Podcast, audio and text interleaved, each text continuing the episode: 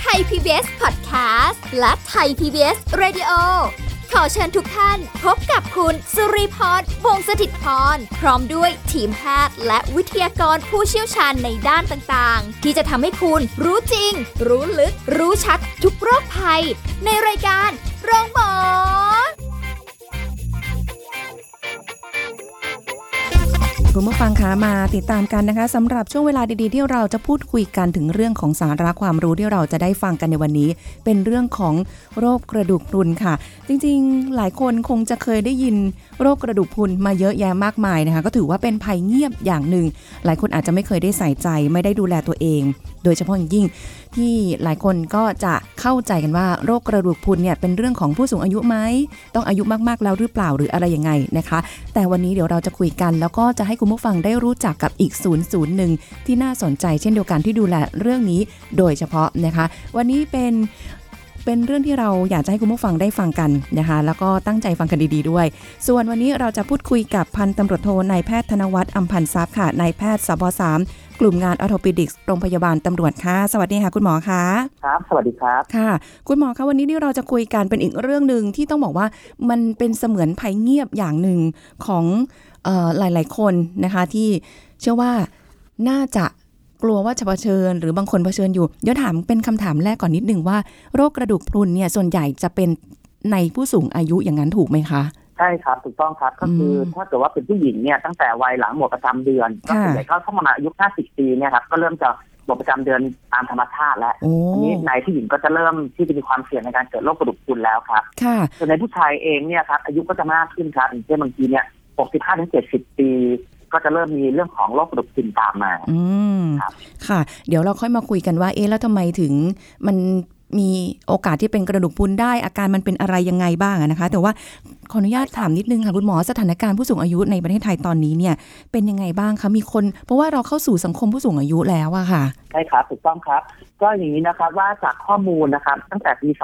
2559 นะครับหรือว่าเมื่อ 4 ปีที่แล้วเนี่ยเพราะว่าประเทศไทยนะครับ มีประชากรที่มีอายุมากกว่า 60 ปีขึ้นไปเนี่ยก็คือเกษียณแล้วเนี่ยครับค่ะประมาณถึง 10 ล้านคนนะครับ หรือว่า ที่ไปประมาณ 15%ของประชากรทั้งประเทศไทยนะครับค่ะซึ่งถามว่ามากที่สุดในเอ่อประเทศในกลุ่มอาเซียนนะครับว่าเกิดมองในระดับแค่ประเอ่อระดับเอเชียเนี่ย เราเป็นรองแค่ญี่ปุ่นเกาหลีและจีนเท่านั้นเองอืมนะครับ แล้วก็เราคาดการณ์ว่าภายในปีหน้าเนี่ย คือปี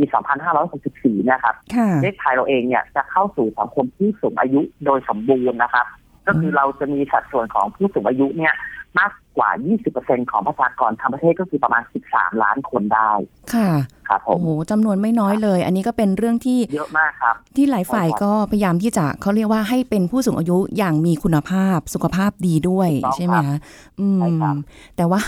อันนี้คือเหมือนก็ต้องก็ต้องดูแลสุขภาพมาตั้งแต่สมัยหนุ่มสมัยสาวๆเลยอย่างนั้นถูกไหมคะถึงจะแบบมาเป็นผู้สูงอายุแบบสุขภาพดีได้ครับ ก็คือต้องเรียนแจ้งอย่างนี้ครับว่า เอ่อ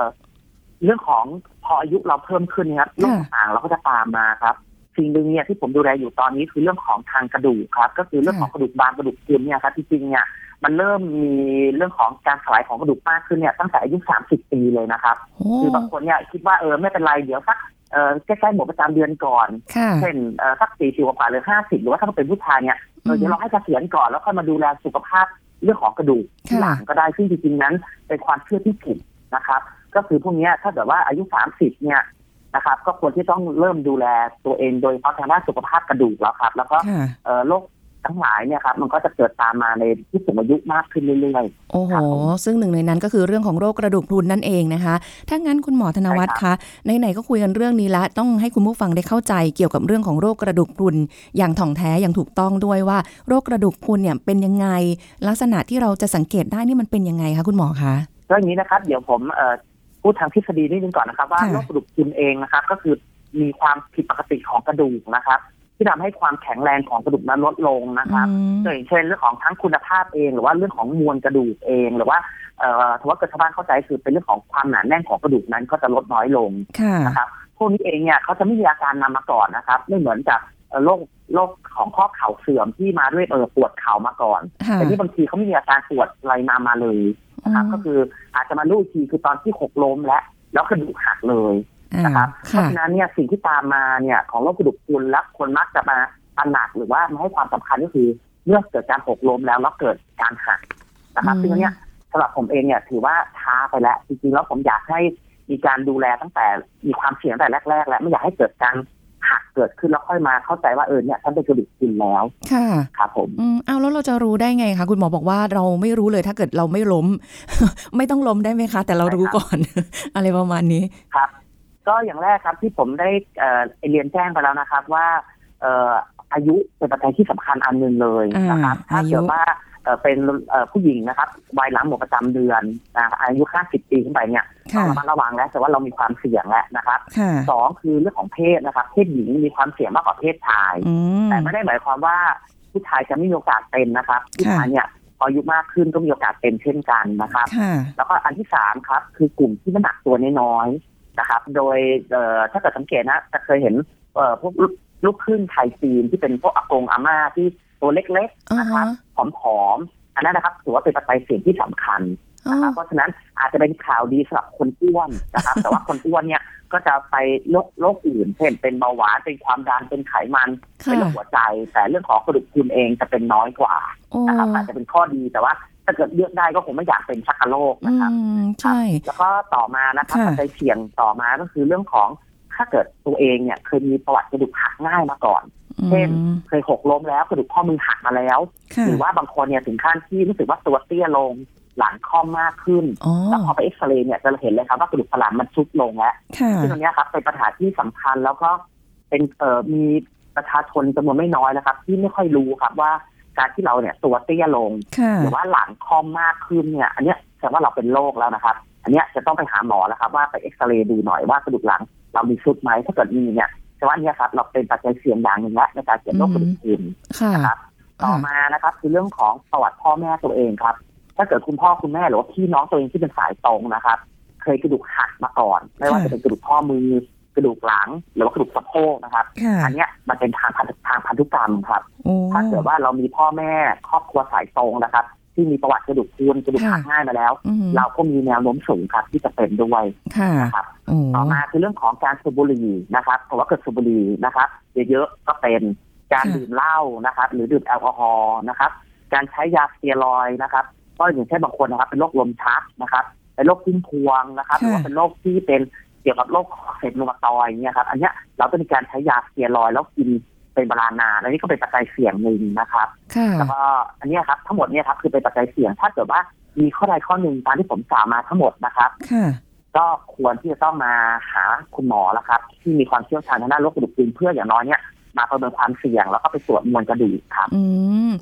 ถ้าเกิดว่าอายุยังไม่ถึงขั้นขนาดว่าเป็นวัยหมดประจำเดือนสมมติ 30 กว่า 40อะไรเงี้ยไปตรวจได้เลยไหมคะครับเริ่มกังวลจริงๆแล้วถ้าเกิดว่ายังไม่มีความเสี่ยงอย่างอื่นนะครับค่ะอันนี้ผมดูแล้วคือยังไม่มีความจำเป็นครับ คือโดยปกติเนี่ยเอ่อถ้าเกิดอายุเกิน 50 ปีขึ้นไปแล้วมีความเสี่ยงนะครับสองสามสี่ที่ผมกล่าวมาเมื่อกี้อันนั้นอะเอ่อจำเป็นครับที่จะต้องค่ะมาประเมินความเสี่ยงแล้วอ๋อแต่ถ้าเกิดว่าอายุยังน้อยๆอยู่นะครับ แล้วยังไม่เคยมีกระดูกหักอะไรมาก่อนเลยค่ะหรือว่าเออ ไม่ได้มีการใช้สเตียรอยด์นะครับ หรือว่าไม่ได้เป็นโรคประจำตัวที่ต้องใช้ยาเอ่ออย่างเรื้อรังเนี่ยค่ะผมดูแล้วคือยังไม่มีความจำเป็นที่ต้องไปตรวจครับ คือยังไม่ต้องไปกังวลขนาดนั้น แต่ถ้าเกิดบางคนเนี่ยที่เคยเจอก็อย่างเช่น เป็นรูมาตอยด์นะครับ หรือว่าอืมเป็นโรคพุ่มพวงตั้งแต่อายุยังน้อยๆเช่น อายุสักสี่สิบปีอย่างเงี้ยครับหรือค่ะว่าเคยตัดมดลูกกับรังไข่มาก่อน ซึ่งหลังๆเนี่ยคนไทยทำกันเยอะก็คือพ อ บางทีเป็นอายุสักสามสิบกว่าสี่สิบปีไม่ได้แต่งงานใช่ไหมครับค่ะบางทีก็เป็นเรื่องของเนื้องอกนะครับอย่างเช่นอืมมาแต่ประจำเดือนมาผิดปกติ พอไปตรวจกับหมอแผนกสูตินรีเวชเนี่ยค่ะก็พบว่าเป็นเรื่องของเนื้องอกที่มดลูกแล้วแล้วคุณหมอก็เลยเออบางทีก็อะฉันไม่อยากมีลูกแล้วรังไข่ฉันก็ตัดไปด้วยเลยละกันเขาก็เลยแถมให้หมดเลยก็คือตัดทั้งตัวมดลูกตัดรังไข่สองข้างนะครับพอค่ะตัดปุ๊บเนี่ยเราไม่มีฮอร์โมนเพศแล้วครับ เราไม่มีฮอร์โมนเอสโตรเจนอืมถ้าเกิดเนี้ยแม้ว่าอายุยังไม่ถึงห้าสิบปี ก็ถือว่าเรามีความเสี่ยงแล้วครับเพราะเราตัดรังไข่ออกไปสองข้างเนาะโอ้อย่างนี้เป็นต้นครับ เพราะฉะนั้นมันก็จะมีข้อคือว่ามันก็จะมีเป็นข้อยิบย่อยนิดนึงแต่ว่าเกิดในกรณีที่อายุยังไม่ถึง50ปีก็ต้องมาดูมาดูว่าเรามีปัญหาอื่นๆร่วมด้วยหรือเปล่าโอ้โห คุณหมอฟังแบบนี้แล้วคือมีหลาย ๆ เรื่องเลยที่หลายคนยังไม่รู้ข้อมูลที่แบบเป็นยิบย่อยอย่างที่คุณหมอบอก ไม่ว่าจะเป็นการตัดมดลูกรังรังไข่อะไรออกไป แล้วมันแบบ เอาเรามีความเสี่ยงนะต่อให้ไม่ต้องรอหมดประจำเดือนไม่ต้องอะไร อันนี้คือไม่มีใครที่อาจจะข้อมูลแบบย่อยขนาดนี้นะคะ ทีนี้คุณหมอถ้าเกิดว่าเราเป็นโรคกระดูกพรุนเอางี้ดีกว่า หลายคนอาจจะเริ่มเริ่มรู้สึกว่าเอาละอยากตรวจ แล้วถ้าสมมุติว่าเราไม่รู้ว่าเป็นกระดูกพรุน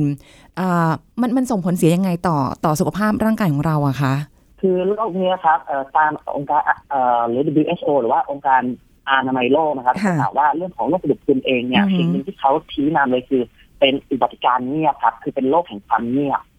คือหมายความว่าไม่มีสัญญาณไม่มีสัญญาณนำอะไรมาก่อนเลยนะครับค่ะที่ผมได้กล่าวไปตั้งแต่ตอนต้นรายการแล้วว่าบางทีส่วนใหญ่เนี่ย คือจริงๆก็โทษคนไข้ไม่ได้นะครับ เพราะว่ามันไม่มีอาการนำมาก่อนอ๋อเพราะฉะนั้นพอไม่มีอาการนำมาก่อนคนไข้ก็ไม่เคยจะมาโรงพยาบาลเพราะว่าโรงพยาบาลเป็นสิ่งที่คนไข้ไม่อยากมาอยู่แล้วค่ะค่ะฉะนั้นผมว่าเกิดท่านไม่มีอาการอะไรไม่มีอาการปวดไม่มีสัญญาณนำอะไรมาก่อนท่านจะมาทำไมถูกไหมครับเพราะฉะนั้นบางทีพวกเนี้ยเขาก็จะมาตอนที่พอเกิดเรื่องแหละค่ะพอหกล้มปุ๊บก็ถึงมาโรงพยาบาล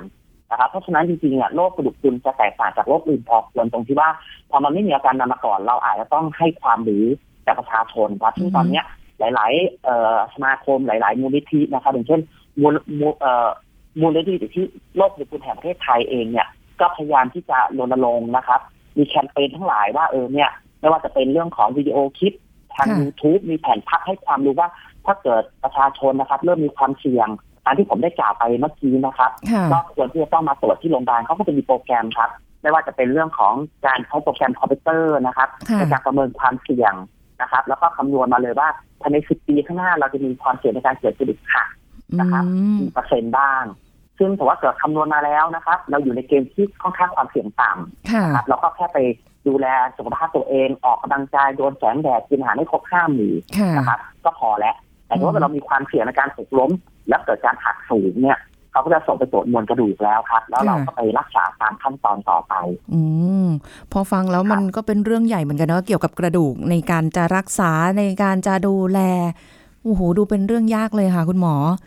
มันมันก็คือจะต้องมีความรู้นิดนึงก่อนครับ ซึ่งอันหนึงเนี่ยผมว่าหลังจบรายการเนี้ยค่ะสิ่งหนึ่งที่ผมอยากเน้นก็คือว่าให้เราพอตามแล้วก็พอเข้าใจปัจจัยเสี่ยงของเราเองอืมให้ได้ก่อนค่ะ ซึ่งถือว่าจุดนี้มันคือจุดเริ่มต้นของทั้งหมดครับอืมเพราะว่าเกิดเราพอตามปัจจัยเสี่ยงได้นะครับ อย่างเช่นเรื่องของอายุใช่ไหมครับค่ะเรื่องของเพศหญิงเนี่ยมีความเสี่ยงแล้วแล้วเรามีการใช้พวกยาพวกยาการชักยาสเตียรอยด์หรือว่าเคยตัดรังไข่มาแล้วหค่ะรือว่าใช้เอ่อเรื่องของมีการสูบบุหรี่เยอะในผู้ชายหรือว่าดื่มเหล้าเยอะๆอย่างเงี้ยครับค่ะอันเนี้ยมันเป็นปัจจัยพื้นฐานแล้วอืมแล้วยิ่งถือว่าเป็นตัวเล็ก ๆ ด้วยนะครับน้ำหนักน้ำหนักน้อยๆผอมบางเนี่ยครับค่ะอันเนี้ยครับผมว่าก็ ไปที่โรงพยาบาลแล้วเป็นหน้าที่ของคุณหมอแล้วครับ ว่าเนี่ยฉันมีปัจจัยเสี่ยงตามนี้นะอายุค่ะฉันถึงแล้วนะอืมช่วยตรวจให้ฉันหน่อยอะไรอย่างเงี้ยครับผมว่าเอ่อสิ่งหนึ่งของประชาชนคือพอรู้ปัจจัยเสี่ยงแล้วเนี่ยพอเราไปที่โรงพยาบาลต่อไปก็เป็นหน้าที่ของคุณหมอแล้วครับ ที่เขาต้อง ให้การดูแลเราต่อค่ะอืมทีนี้แต่ว่าคุณหมอคะบางทีเราก็ไม่รู้ว่าเออเราจะไปตรงไหนดีอะไรยังไงดี แต่ว่าที่นี่เนี่ยก็เป็นอีกที่หนึ่งที่เรียกว่าดูแลเรื่องนี้โดยเฉพาะคือศูนย์ความเป็นเลิศโรคกระดูกพรุนโรงพยาบาลตำรวจใช่ไหมคะศูนย์นี้คือดูแลอะไรยังไงบ้างอะคะคุณหมอครับก็ต้องเรียนนิดนึงนะครับว่าเอ่อศูนย์ o s t e o p o r o s i s Excellence Center หรือว่าศูนย์ความเลิศทางด้านโรคกระดูกพรุนโรงโรงพยาบาลตำรวจนะครับค่ะอยู่ในเอ่อกลุ่มงานออโทปิดิกนะครับ ซึ่งเราเนี่ยจะมีทั้งหมด4ยุทธศาสตร์หรือว่าถือว่าภาษาทั่วไปคือเรามีทั้งหมดด้วยกัน4บริการด้วยกันนะครับอืมคือหนึ่งคือการรู้ทันการเอ่อรู้ทันการหักซ้ำนะครับค่ะก็คือว่าพวกนี้เนี่ยถ้าว่าเกิดเกิดโรคกระดูกพรุนแล้วเกิดกระดูกการหักเรียบร้อยแล้วเนี่ยนะครับ เราจะมีวิธีการยังไงไม่ให้เกิดการหักซ้ำค่ะยกง่ายๆคือทำไงให้ครั้งเนี้ยเป็นการหักครั้งสุดท้ายของเขาแล้ว นะครับ อันเนี้ยอ๋อเราก็ได้รับรางวัลระดับ international เรียบร้อยแล้วนะครับ ของโรงพยาบาลตำรวจเป็นที่แรกโอ้นะครับค่ะแล้วก็เอ่อยุทธศาสตร์ที่สองนะครับ คือรู้เท่าทันก่อนวันคืนนะครับ ก็คือตามที่เราได้คุยกันมาแล้วครับว่าทำยังไงไม่ให้คนไข้นั้นรู้ตัวเขาเรียกว่าให้คนไข้รู้ตัวก่อนที่จะเกิดโรคกระดูกพรุนค่ะก็เรามีการมาประเมินความเสี่ยงแล้วก็จะมีเปิดเรื่องของเป็นคลินิกกระดูกพรุนนะครับ ซึ่งเดี๋ยวผมจะกล่าวต่อไปว่าเออเนี่ยเราเปิดวันไหนยังไงบ้างนะครับค่ะแล้วก็ โครงการที่สามหรือว่าการบริการที่สามก็คือว่ามั่นใจในวันทุน ก็คือเมื่อคนไข้นั้นเกิดโรคกระดูกพรุนเรียบร้อยแล้ว แม้ว่าจะไม่เกิดการหักก็ตามเนี่ยค่ะเราก็มีขั้นตอนการให้ความรู้นะครับ การให้คำแนะนำทั้งหลายเพื่อให้เขาเนี่ยอยู่กับโรคกระดูกพรุนได้อย่างมีความสุขนะครับอืมแล้วก็สุดท้ายคือมั่นใจในทีมงานก็คือเราเนี่ยจะมีการติวนะครับ มีการให้เอ่อสัมมนานะครับ เรื่องของเอ่อโรคกระดูกพรุนนะครับค่ะทุกๆปีนะครับ กับเอ่อ แพทย์บุคลากรทางการแพทย์ของโรงพยาบาลตำรวจเพื่อเหมือนกับเป็นการอัปเดตข้อมูล แล้วก็ประชาชนหรือว่าคนไข้ที่มาที่มาตำรวจจะได้มีความมั่นใจครับอืมว่าเรามีทีมงานที่เรามีความรู้มีความสามารถที่จะดูแลทุกท่านได้ค่ะครับผมอือฮึอันนี้คือประชาชนทั่วไปก็สามารถไปใช้บริการได้ใช่ไหมคะถูกต้องครับยินดีมากเลยครับอ๋อค่ะ ทีนี้ ยังมีอีกหลายอย่างเลยที่จะได้ถามคุณหมอต่อไปด้วยนะคะคุณผู้ฟัง เพราะว่าหลายคนก็บอกว่าโอ้ถ้าเกิดอย่างนี้เราไม่ต้องรอไปหาหมอเนี่ยแต่ว่าเราจะเสริมสร้างกระดูกของเราได้ไหม ในขณะที่เราตอนนี้ยังอาจจะ 30 40 ยังพอทันไหม หรือว่าในขณะที่หลายคนที่เป็นผู้สูงอายุแล้วอยู่ในวัยนี้แล้วเนี่ยจะดูแลตัวเองยังไงอะทำไงให้แบบ ต้องไปกินแคลเซียมไหมเห็นตอนนี้ขายกันเยอะเลย เป็นพวกแบบอาหารเสริมใช่ครับแพงๆ ใช่ไหมคะคุณหมอคะถ้างั้นครับเดี๋ยวช่วงหน้านะคะ เราจะมาคุยกันเรื่องนี้ต่อเดี๋ยวตอนนี้เราพักกันสักครู่ค่ะ พักกันสักครู่แล้วกลับมาฟังกันต่อค่ะ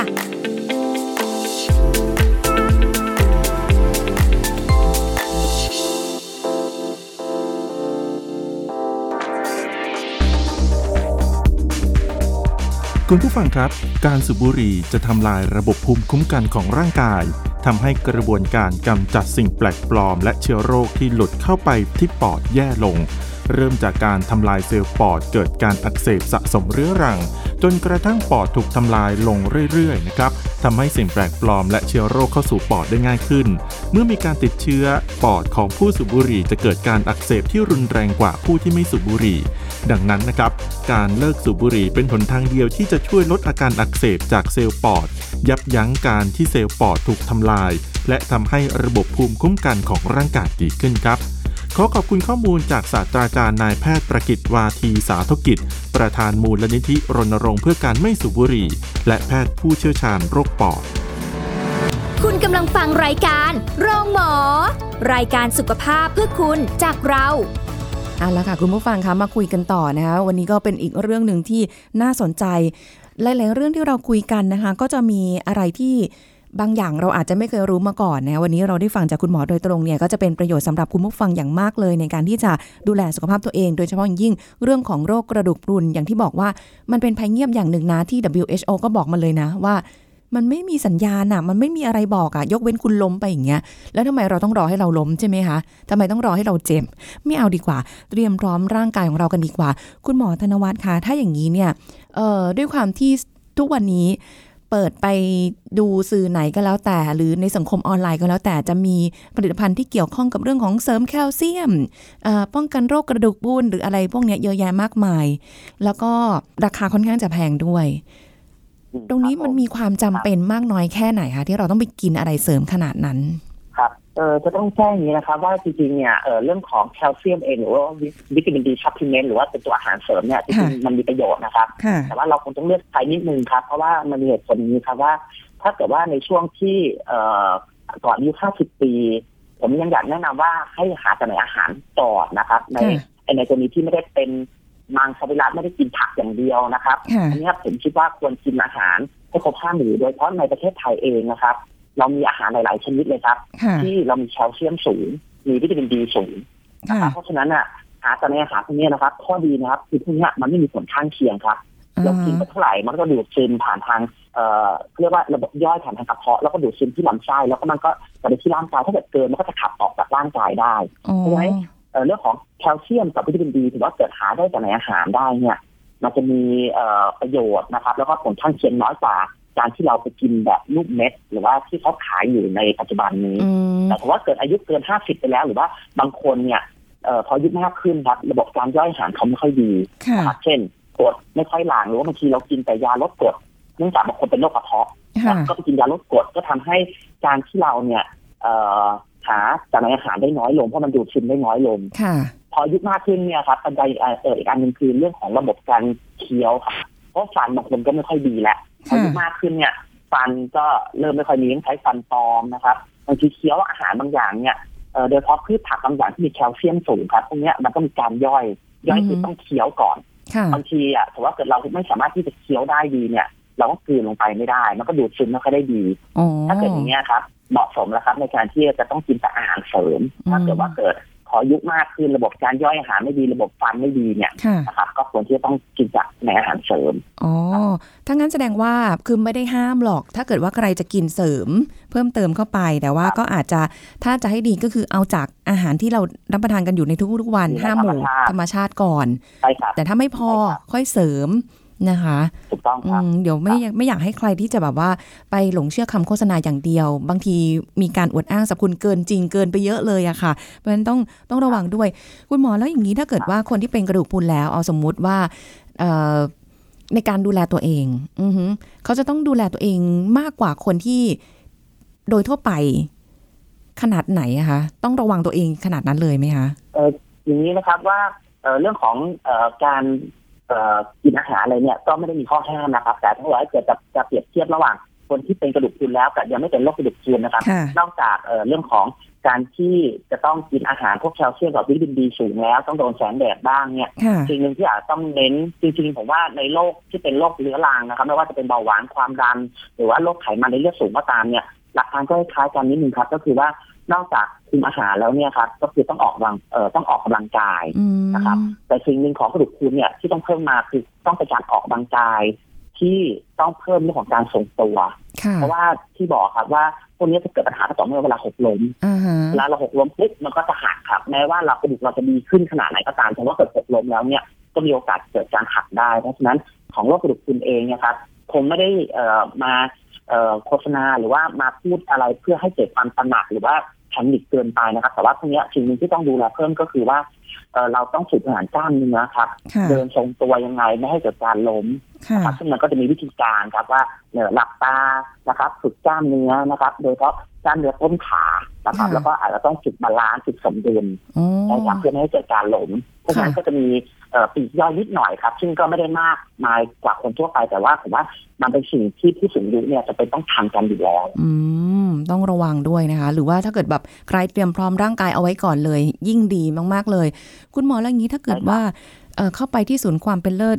โรคกระดูกพรุนของโรงพยาบาลตำรวจ ฟังดูแล้วอืมค่าใช้จ่ายจะแพงไหมหรืออะไรยังไงไหมมีสิทธิ์เอ่อ ในการรักษาพยาบาลของสิทธิ์ไหนอะไรยังไงดูแลได้บ้างไหมคะก็ต้องเรียนแจ้งอย่างนี้นะครับ ว่าเอ่อศูนย์ของผมเองเนี่ยเปิดมา 5 ปีแล้วนะครับค่ะส่วนใหญ่เนี่ยประมาณ 70%นะครับ ก็คือว่าจะดูแลเรื่องของข้าราชการตำรวจนะครับค่ะเนื่องจากเราเป็นโรงพยาบาลตำรวจนะครับ แล้วก็เอ่อมีหน้าที่หลักเลยก็คือว่าดูแลข้าราชการตำรวจนะครับ รวมทั้งครอบครัวนะครับ แล้วก็ญาติด้วยนะครับ แต่ว่าเราก็ยังมีสิทธิสามสิบบาทประกันสังคมนะครับ ซึ่งก็อยู่ในเอ่อความดูแลของโรงพยาบาลตำรวจนะครับ ซึ่งเราก็ รับบริการรับดูแลนะครับอืมทั้งหมดรวมทั้งก็มีประชาชนหลาย ๆ คนนะครับ ซึ่งเอ่อก็คือมาจากเอกชนก็มีนะครับ หรือว่าค่ะ walk in เข้ามาเนื่องจากเอ่อพอเขาทราบว่าโรงพยาบาลตำรวจเนี่ยมีศูนย์ตรงนี้เนี่ยเขาก็เดินเข้ามานะครับค่ะก็รับยินดีดูแลให้หมดนะครับ ส่วนเรื่องของค่าใช้จ่ายเองนะครับเอ่อในแง่ของ เอ่อเครื่องเครื่องตรวจก่อนนะครับเพราะว่าโรคกระดูกพรุนเองเนี่ยบางทีต้องมีการเจาะเลือดอืมนะครับแล้วก็ต้องมีการตรวจมวลกระดูกนะครับค่ะซึ่งถามว่าของโรงพยาบาลรัฐบาลเองเนี่ยจะถูกกว่าของเอกชนอยู่แล้วนะครับค่ะเรื่องของการตรวจมวลกระดูกเนี่ยตอนเนี้ยเราอยู่ที่ 2,900 บาทค่ะนะครับซึ่งอันเนี้ยเบิกจ่ายได้นะครับ ก็คือว่าเอ่อ สิทธิข้าราชการเนี่ยหรือว่าสิทธิกรมบัญชีกลางเนี่ยหรือว่ามีข้อบ่งชี้ที่ถูกต้องนะครับค่ะสามารถเบิกจ่ายได้นะครับ ไม่ต้องเสียค่าใช้จ่ายแล้วก็อืมเราไม่ได้ตรวจบ่อยนะครับ ประมาณ2ปีครั้งอ๋อนะครับค่ะเพราะฉะนั้นถ้าเกิดว่าสำหรับคนที่ต้องจ่ายตังค์เองเนี่ยนะครับก็คือ2ปีตรวจทีถามว่าราคา2,000จ้าบอกว่าอุ้ยทำไมแพงจังเลยแต่ถามว่าถ้าเปรียบเทียบกับเอกชนนะเอกชนเนี่ยอยู่ประมาณ4,000ถึง5,000บาทอืมนะครับผมเชื่อว่าของตำรวจเนี่ยถือว่าค่อนข้างถูกมากแหละค่ะนะครับอันนี้คือเรื่องของการตรวจมวลกระดูกนะครับ ในแง่ของ 30 บาทประกันสังคมนะครับโรงพยาบาลตำรวจนะครับ ผมเชื่อว่าน่าจะเป็นที่แรกๆเลยนะครับ ที่ยอมให้ตรวจฟรีค่ะหมายความว่าคือเราเนี่ยนะครับเป็นการขอความร่วมมือจากทีมงานรังสีของโรงพยาบาลตำรวจว่า ถ้าเกิดว่าเป็นสิทธิ30บาทประกันสังคมเนี่ยซึ่งมีอยู่ประมาณ 20-30%ของคนไข้ของโรงพยาบาลเราเนี่ยค่ะเราอยากจะให้การบริการคือเนื่องจากเรามีเครื่องของเราเองอยู่แล้ว การทำมากทำน้อยเนี่ยจะเบิกจ่ายได้หรือเบิกจ่ายน้อยเนี่ย ก็คือถ้าเกิดว่าเกิดเอ่อ ปัญหาก็คือคนทำงานจะเหนื่อยขึ้นอืมนะครับเพราะว่าบางทีเราทำไปแล้วมันเบิกจ่ายไม่ได้ค่ะแต่เราก็ยินดีครับ เพื่อที่คนไข้กลุ่มเนี้ยเขาจะได้มีโอกาสครับ ในการที่ได้รับเอ่อตรวจวินิจฉัยและรักษาโรคกระดูกพรุนค่ะก็เลยมีการเอ่อคุยกับทางกลุ่มงาน แล้วก็ทำมาประมาณสามถึงสี่ปีแล้วครับ ว่าถ้าเกิดว่าสิทธิสามสิบบาทประกันสังคมเนี่ยจะตรวจให้ฟรีค่ะนะครับโดยที่ไม่มีค่าใช้จ่ายเพิ่มเติม ซึ่งก็ไปจะขยายให้ถึงค่าได้ถึงเกือบเกือบสามพันบาทเลยต่อคนค่ะนะครับอืมในแง่ของยารักษาโรคนะครับเอ่อ แคลเซียมวิตามินดีเองเนี่ยนะครับเอ่อสิทธิทุกสิทธิ์สามารถเบิกจ่ายได้นะครับไม่ว่าจะเป็นทางสิบบาทประกันสังคมสิทธิราชการเนี่ยวิตามินดีกับแคลเซียมเนี่ยค่ะมีนะครับ ถ้าเกิดมีข้อบ่งชี้นะครับค่ะต่อมาคือยารักษาโรคกระดูกพรุนนะครับ อันเนี้ยครับ ยาราคามันจะมีหลายแบบด้วยกันไม่ว่าจะเป็นยากินหรือยาฉีดนะครับไม่ว่าจะเป็นฉีดปีละครั้งอือฮึฉีดเอ่อหกเดือนครั้งหรือฉีดสามเดือนครั้งเนี่ยค่ะพวกเนี้ยจะมีราคาอยู่นะครับซึ่งถามว่าถ้าว่าเกิดเป็นกรมบัญชีกลางนะครับ สามารถเบิกจ่ายได้หมด นะครับค่ะแต่ถ้าเกิดฉีดสามสิบาทประกันสังคมนะครับก็จะมีเรื่องของยาที่เป็นเขาเรียกว่าเป็นยาที่ราคาถูกลง แต่ว่าประสิทธิภาพนั้นอะไม่ได้แตกต่างกันเท่าไหร่อืมนะครับครับ ก็อันเนี้ยอาจจะต้องรบกวนว่าถ้าเกิดอย่างนี้ยอาจจะต้องเอ่อมีการจ่ายค่าส่วนต่างส่วนนี้บ้างครับ แต่ว่าเดือนหนึงเดือนนี้ราคาถูกลงเยอะแล้วครับค่ะตั้งแต่เป็นนโยบายแห่งชาติมาเนี่ยราคากลางลดลงมาเยอะมากเลยครับ ก็จากสมัยก่อนนะครับ เดือนหนึงเนี่ยตกประมาณพันห้าร้อยบาทนะครับ อันนี้คือเฉพาะค่ายารักษากระดูกพรุนนะครับปัจจุบันเนี่ยถือว่าเกิดเป็นตัวที่ผลิตในประเทศหรือว่าผลิตในเอเชียเนี่ย นะครับจะอยู่แค่ประมาณเดือนหนึ่งร้อยกว่าบาทเองครับไม่เกินสองร้อยบาทโอ้อันนี้นี่ก็ถือว่าถูกมากครับจะได้ไม่ต้องกังวลใจกันเกินไปนะคะแล้วก็สามารถที่จะเข้าถึงสิทธิ์ในการรักษาได้ทุกๆ คนด้วยเช่นเดียวกันนะคะโอ้โหวันนี้ใช่ครับคุยกันได้ความรู้เยอะแยะมากมายเลยทีเดียวนะคะ โอกาสหน้าคงได้มีโอกาสได้เชิญคุณหมอมาร่วมพูดคุยกันอีกอะนะคะ วันนี้ต้องขอขอบคุณค่ะพันตำรวจโทนายแพทย์ธนวัฒน์อัมพันธ์ทรัพย์ค่ะนายแพทย์สบ3กลุ่มงานออโทปิดิกโรงพยาบาลตำรวจนะคะที่มาร่วมพูดคุยให้ความรู้กับเราในรายการโรงหมอวันนี้ด้วยขอบคุณคุณหมอมากเลยค่ะครับขอบคุณครับค่ะ สวัสดีค่ะ หมดเวลาแล้วสำหรับรายการโรงหมอของเราในวันนี้นะคะ เราจะกลับมาพบกันใหม่ครั้งหน้ากับเรื่องราวดีๆ ในการดูแลสุขภาพวันนี้ลาไปก่อน สวัสดีค่ะ แชร์ พูด บอกต่อ กับรายการโรงหมอได้ทุกช่องทางออนไลน์ เว็บไซต์ www.thaipbspodcast.com แอปพลิเคชัน Thai PBS Radio Facebook Twitter Instagram ไทย PBS Podcast และฟังได้มากขึ้นกับพอดแคสต์โรงหมอ ที่ Apple, Google, Spotify, SoundCloud และ Podbean ทุกเรื่องทุกโรคบอกรายการโรงหมอ